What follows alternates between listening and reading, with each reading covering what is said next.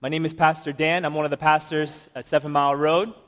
Um, I'm leading a church plant that is uh, launching in the spring in the city of Malden, reaching the people group uh, that makes up the city of Malden.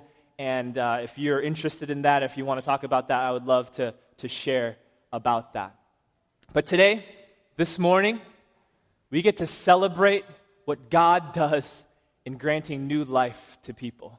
It's one of my favorite Sundays in the life of Seven Mile Road. We get to come and, as a family of God, just applaud what God does in granting new life in people.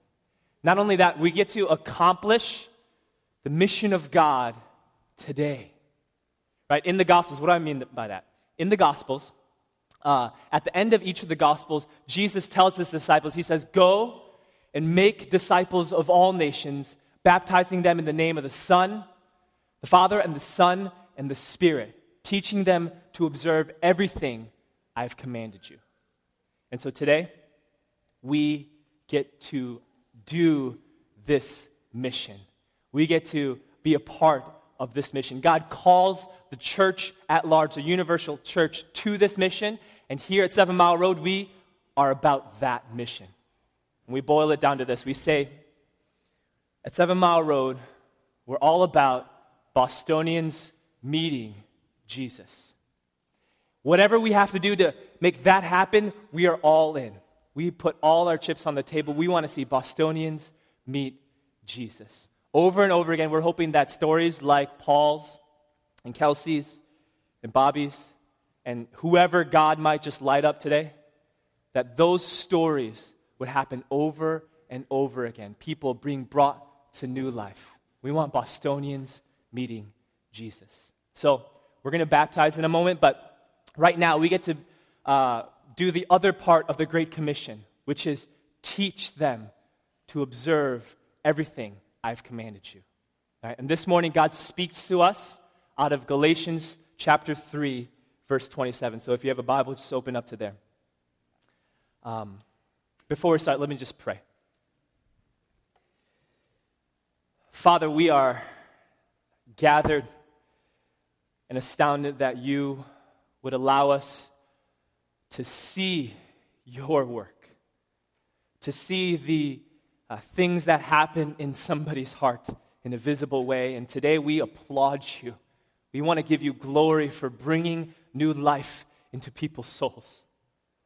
So, God, I pray that under uh, the preaching of your word, that you would help us to root our identity in Christ, that we would know that in our baptisms, when Christ has changed us, that we are made new, that we stand firm with Christ on us. May you help us to believe that. In your name we pray. Amen. All right, just to set us up a little bit, um, I know we're a church that doesn't like to clap in public, but I think we're a church that can at least raise our hands, I think. Uh, so please participate with me um, because I'm going somewhere with this. There's a point to all this. All right, so it's a show of hands. How many of you guys were born outside of Boston, uh, grew up outside of here, and, and just somehow landed here? Yeah, cool. How many of you guys are born and raised purebred Bostonians to the bone? Yeah. All right. How many of you guys um, grew up in a faithful, God fearing, gospel believing home that just raised you up? How many of you guys grew up eh, just not knowing about the gospel, not knowing anything about Jesus, and somehow you landed here? Yeah, that's awesome. How many of you guys um, were, were believers from the first day you could like speak, just before you can even know what happened? Yeah. How many of you guys uh, were just knocked off your horse maybe after the age of 20? 30? Yeah? How many of you guys were, um, how many of you guys are like right brained, creative, dreamers, visionaries? Only a couple, okay. How many of you guys are like left brained, logical, planners, pragmatists, practical? Some of you guys didn't raise your hand, so I don't know where you guys fit in. Um, participation. Um, How many of you guys um, are extroverts? How many of you guys are introverts? Wow. All right, interesting. Here's where I'm, um, I'm going with this. What am I talking about? God can save anyone. God can save anyone. There is a misconception that there is a particular type of person that is more prone to believe the gospel. Right? Some, some people are, are, have a misconception of Christianity to believe that there is a certain type of nature and nurture that comes together that makes somebody predisposed to believe the gospel. But I think we just proved that wrong. There are a bunch of different people from a bunch of different backgrounds that have come alive to the gospel message. What we're doing here today, I just want to set it up a little bit. We are going to baptize some folks. There's a tank here full of water. This tank is here. We're going to uh, invite some people that already know that they're going to be baptized today. And hopefully, there are some of you that didn't know that you're going to be baptized today, but God is just going to light you up and you're going to come forward and you're going to get dunked.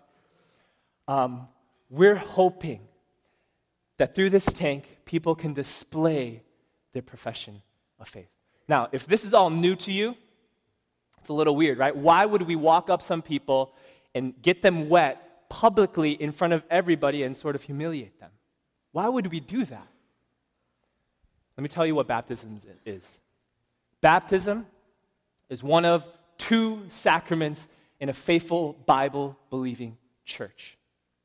We celebrate baptism and the Lord's communion, the table. We're about to do that. We do that week in and week out. But today, we get to celebrate what God does in somebody's heart. When, when, we, when somebody becomes a Christian, we use words like uh, redeemed, rescued, um, born again, right? And all those words are true of somebody's experience when they become a Christian. Um, God grips somebody's heart. Jesus grips somebody's heart, changes their affections, and makes them new. Their identity is in Christ. Their joys are all wrapped up in Christ alone. And not only that, the Spirit of God comes and dwells inside somebody's hearts, taking residence in them. All of that happens invisibly. What baptism is, is the visible expression of that invisible work of God in you. Just by looking at me, you have no idea that I'm a huge Bulls fan, right? But if I was rocking my Jays, and if I had a Bulls 5950 and I had my red, you know, hoodie on, there's no doubting what's going on inside my heart. Like that. That's what baptism is. It's the outward expression of an inward reality right? Just like you rocking your wear for your sports allegiance, but a million times more amazing and more serious, right? When you're uh, uh, supporting your sports team, you may or may not be a fan next year based on how they do. But with baptism, it's totally different. You're drawing a line in the sand and you're saying, everything that I was about, my former way of things, that's behind me. I'm now stepping into a new reality. Christ is mine, and I am Christ, and I am so down for whatever is coming up next. That's what we get to do today. Okay? Now, we already established that God can save anyone. And Paul, in the text that we're about to expound today, Paul established this from the get go. He says, As many of you as many of you, right? God can save as many of you, whatever background. The gospel is inc- incredibly inclusive. No matter your background, no matter your age, no matter the size of your bank account, no matter your race or whatever, justification by faith, the gospel is yours, as many of you. Your past does not determine your future, your legacy is, uh, your, uh, your, your um, history is not the same as your legacy, right? The gospel is radically inclusive in its offer for as many of you black, white, brown, yellow, blue, orange, whoever, as many of you. Addicted, rehabbing, squeaky clean, creased khakis, whatever, as many of you. Extrovert, introvert, educated, uneducated. The offer of new life is yours, as many of you. Slave or free, Jew or Gentile, male or female, as many of you, the offer of new life is yours. But here's the thing some of you are, are sitting there and you're like, yeah, yeah, I get that. That's, that sounds great. Um, but, Pastor Dan, you don't know me. You don't know where I've been, my past history, what I've done, what I've said, how I've acted. God doesn't want a piece of this. What I've been sent to tell you that you, could be, you couldn't be farther from the truth. That God can save you that his arm is not too short to save, that he is not too weak. Our God can save as many of you. But we're not talking about universalism here. We're not saying that you can go and do whatever you want and then, um, you know, everyone gets in on the boat and everyone gets to the same place. We're not talking about that. When Paul says, as many of you, he uses a word in the original language. He uses hosoi. What that means, is it's a pronoun. It's a pronoun that is, acts as like a collective uh, grouping. It distinguishes a group of people from another. He's basically saying this diverse body has a collective shared experience that sets them apart from another. Right? If I said all you sneakerheads, you guys know who I'm talking about, right? It's a diverse group of people that have a particular affinity towards shoes. Me being one of them. Paul says there's a diverse group of people that share a commonality and a shared experience that sets them apart. What is that? For as many of you as were baptized into Christ.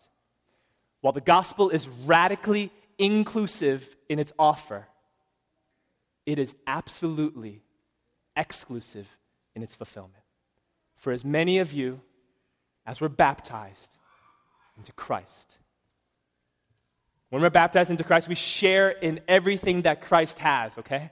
Everything. This is the beautiful doctrine of the union with Christ, and I would love to just teach on that forever, but we do not have time. We have to baptize some people. So, what that basically means is that when we get submerged in these waters, when we are underneath the waters, we die with Christ. Our sins, our former way of life is put to death, just like Christ died. And if we could just hold you underneath the water for like 15 seconds just so that imagery can just set in, we would do it, but that would not be loving. So we would not do that to you. Um, but that's the reality. You are united with Christ. And as you're submerged underneath those waters, and as you come out of that water, you, united with Christ, raise up into new life with Jesus. You are new, united with Him. For as many of you as were baptized into Christ, have put on Christ. Paul works his logic, his logic in this one verse to this climax. You have put on Christ. This is where he was trying to get to. Paul saying, hey, all of you guys, as many of you from all different walks of life, have the shared collective experience of being baptized into Christ. That's not a work that you did yourself. God did that in you. Guess what happened in that work? God has clothed you with Christ. He's put Christ on you. He didn't just throw some J's on you, put a hat on you, throw a hoodie on you, and said, All right, you're on Team Jesus now because they're doing really good this season. He has eternally put Christ on you forever. He's put it on you. Whatever you had on the past, you've taken that off.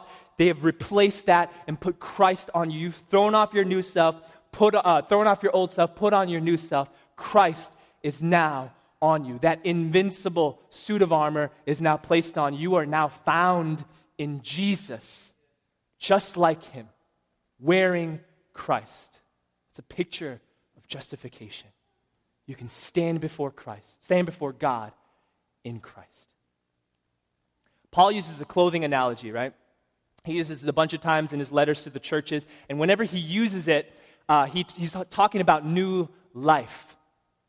And so, why does Paul use a clothing analogy when he talks about new life? What is it about clothing that makes this his go to analogy when he's talking about new life? Right? We need to mind that. What do we know about clothing? Clothing covers you, right?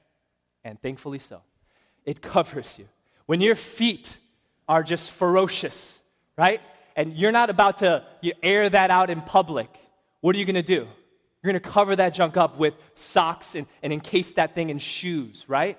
You're covering up what you want to remain hidden, right? We cover up what we, want, what we want to remain hidden. And that's the story of humanity. All right, I want to take you back to Genesis, from the beginning of humanity's story in Genesis chapter 3, verse 7. Adam and Eve are in the garden and they've just sinned against God. They've broken one of his commandments. And in their sin, they experience shame. They realize that there's something wrong, that there's something wrong in this relationship, and they feel exposed. They feel naked. So, what they do is they grab a fig leaf that's next to them and they start sewing their own clothing to cover their guilt and shame for themselves. They want to hide underneath this covering because they want to maintain their innocence for themselves. Now, this is our natural response to sin. I, this is the story of all of us. Right? When we sin, when we do something wrong, our natural inclination is to go do something to cover it up, to hide it, to maintain our own innocence. We go through great lengths to do that. We do. Right? We have moralism. We do good to be good. We have legalism, right? We do more to get God. We have materialism. We buy more and have more and consume more to feel better, to feel good. Right? We just self medicate our sin. We take covering to our own devices. We bring it upon ourselves to cover ourselves and to secure our innocence. Fast forward to Genesis 3:15. God though works our innocence in a completely different way. Right? He confronts Adam. He says, Adam, you've sinned against me. And Adam, being himself, he tries to cover himself again. So he shifts his blame to, to other people and tries to cover his uh, sin. And right there, God could have killed and put to death Adam. Because just before he said, If you eat of that tree, if you do not obey my commandments, you shall surely die. So God had every right to put him to death. But instead, instead of smothering Adam with the death that he deserved, God covered Adam in a promise of life. Genesis 3:15. It's the first gospel. God promises to spare Adam's life by saying, "Hey, trust in me. Trust in me, there is a son coming. Believe that I am sending a son who's going to fight the battle you should have fought, who's going to crush the head of Satan when you should have done that. And he's going to do it in your place because you have failed to do so. And to symbolize what God was doing in sparing their lives and covering humanity in God's promise, what God does is He takes animal skins and He clothes Adam and Eve. This happens in Genesis 3:21. So I don't want you to miss the sequence of events here. Genesis 3:15, the promise of God to humanity. Genesis 3:21, the seal or the sign of that promise working itself out. The invisible promise precedes the visible sign, right? The invisible work of God first, and then the visible work of God second. Now, I also don't want you to miss this part. The one who performs the covering makes all the difference in the world. Adam tried to cover his sin, right? Adam took some fig leaves, sewed it for himself, and came into the garden and tried to cover his own sin. But do you guys remember when God re entered that garden? He was looking for Adam, he could be found nowhere.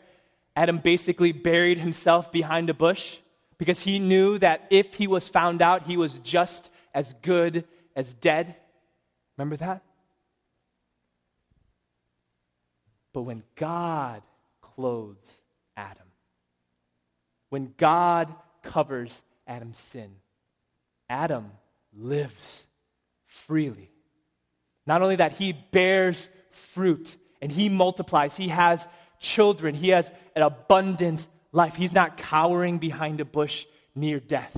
He is free to live. Now, guess who performs the action in Galatians 3:27? Guess who the hero of the story is? God. The verb for put on Christ, that verb is in a middle voice. It's a passive voice. God is the actor, you are the recipient. You receive the covering. That middle voice has a special nuance to it. When Paul uses it, he's trying to highlight what's happening to you. He's saying, You have put on Christ. Christ has been put on you. All the realities of that, he wants to highlight what's happening in your heart. So, Seven Mile Road, when Christ has been put on you, your sins are completely covered in Christ. Your clothes, like your clothes cover you, Jesus has covered you completely. He has covered the debt of your sin. You are now found in Christ. You don't have to hide anymore. You can now stand free before God, stand justified. What else do we know about clothing? Clothing changes your status, right? Clothing changes your status. Being clothed in Christ, having Christ put on you, means you are changed in an instant. Your station, your position, your walk in life, your identity is changed forever. There are 313 million people in this country? And you are just one citizen among them, right? But if you enlist into the army and you put on that camo, you have now immediately raise your status from civilian to uh, military personnel. Right? That's exactly what happens here when Christ has been put on you. In ancient cultures, um, when the father was ready to share his inheritance with his son, when he was ready to just bestow on him everything that he had, uh, what he would do was give to the son his most prized possession. Usually it was a robe or a coat uh, of incredible value. What he would do is take his son uh, and get this robe and this coat and just wrap his son around it. And what that would signify is this son has now immediately been elevated. He shares in everything that the Father has. He is now an heir. In Luke 15, Jesus takes this w- very well known right and he tells a story about a, a young boy. He says, uh, This youngest son in a family um, prematurely goes to his father and says, Dad, I want my share of the inheritance. I want what you're going to give me right now. And the father says, All right, in love, he gives his share to the son. And the son, wanting to just bounce right away from the house and just do his own thing, he bounces and goes far into a different country and just splurges on worldly things. Spends all his money. Finds himself hitting rock bottom. As he sees that he has now hit rock bottom, that he's among pigs in a pig pen eating sloppy seconds, he makes up his mind. He says, All right, I'm going to go back. That's my only chance here. I got to go back to my father. But you know what? I, I know that I don't deserve to be a son again because I just ruined it. I've just wasted it. I'm going to go back and ask that I be one of his hired servants. I'm going to ask that I make a livable wage and that my father uh, have a, you know, make a room for me and that I can go into the fields and, and do work just like all the other slaves in his household.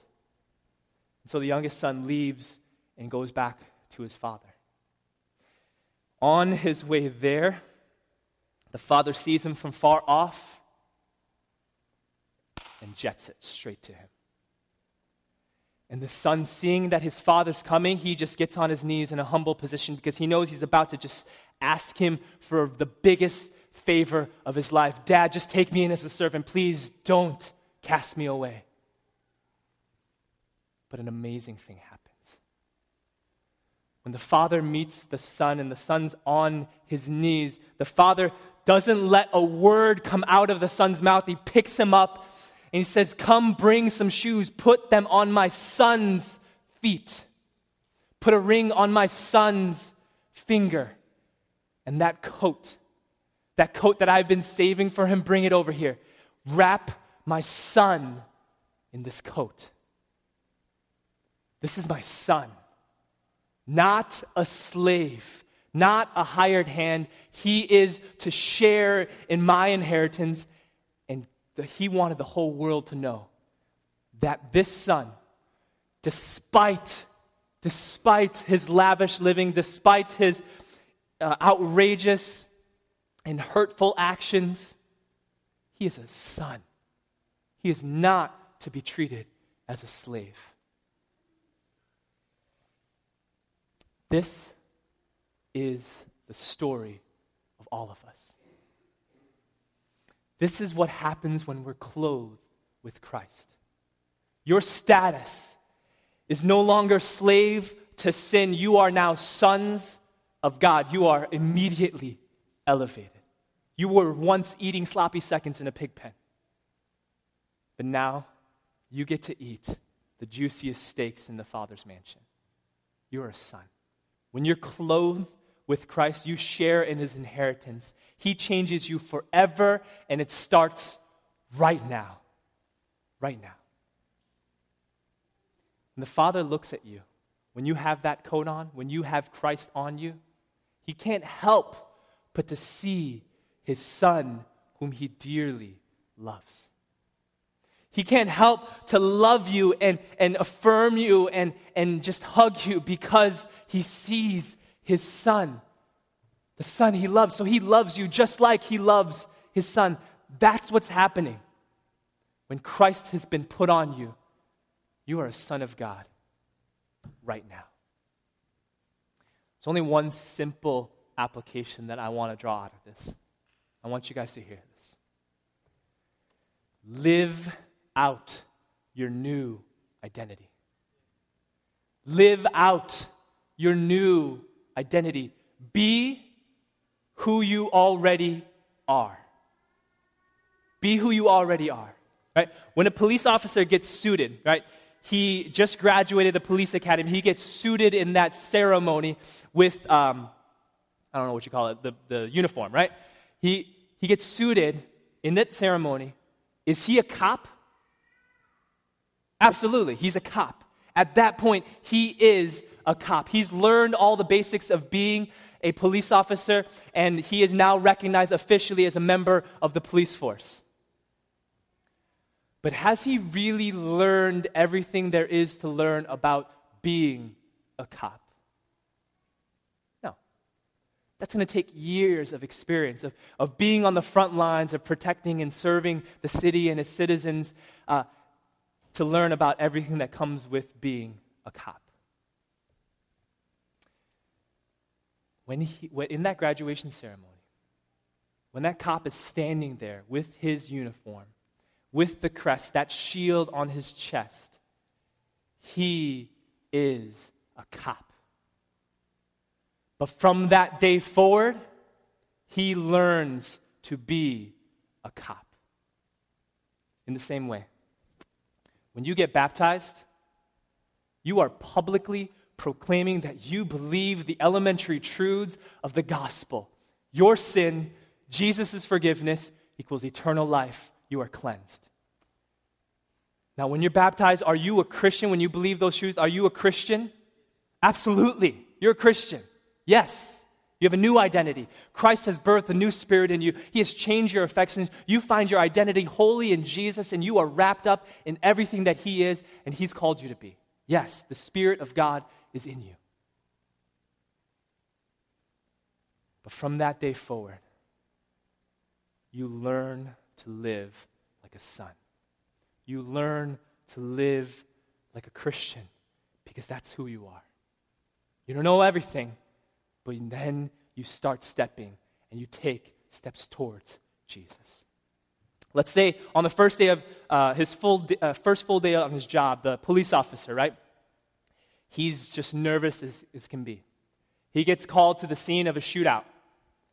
Right? He's the first one there. He nervously pulls out his gun and he's just shaking. He pulls it out. Let's say he says, Hey, hey, you. Hey, man. Uh, I'm talking to you over there. Could, could you possibly, uh, yeah, yeah, you. Could you possibly put down that gun maybe?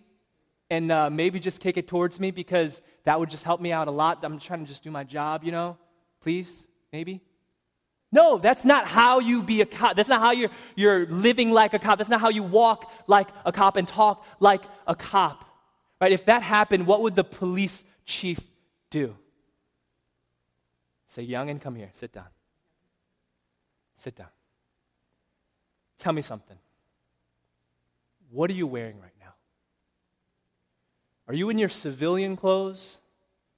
Are you in your uniform? What are you wearing right now? That badge, is that yours? Did I give that to you? Did I entrust that to you? Because I think I did.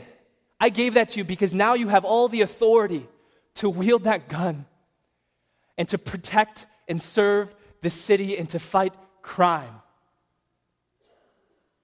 Youngin, go and live out your new identity. Be who you already are. Christian,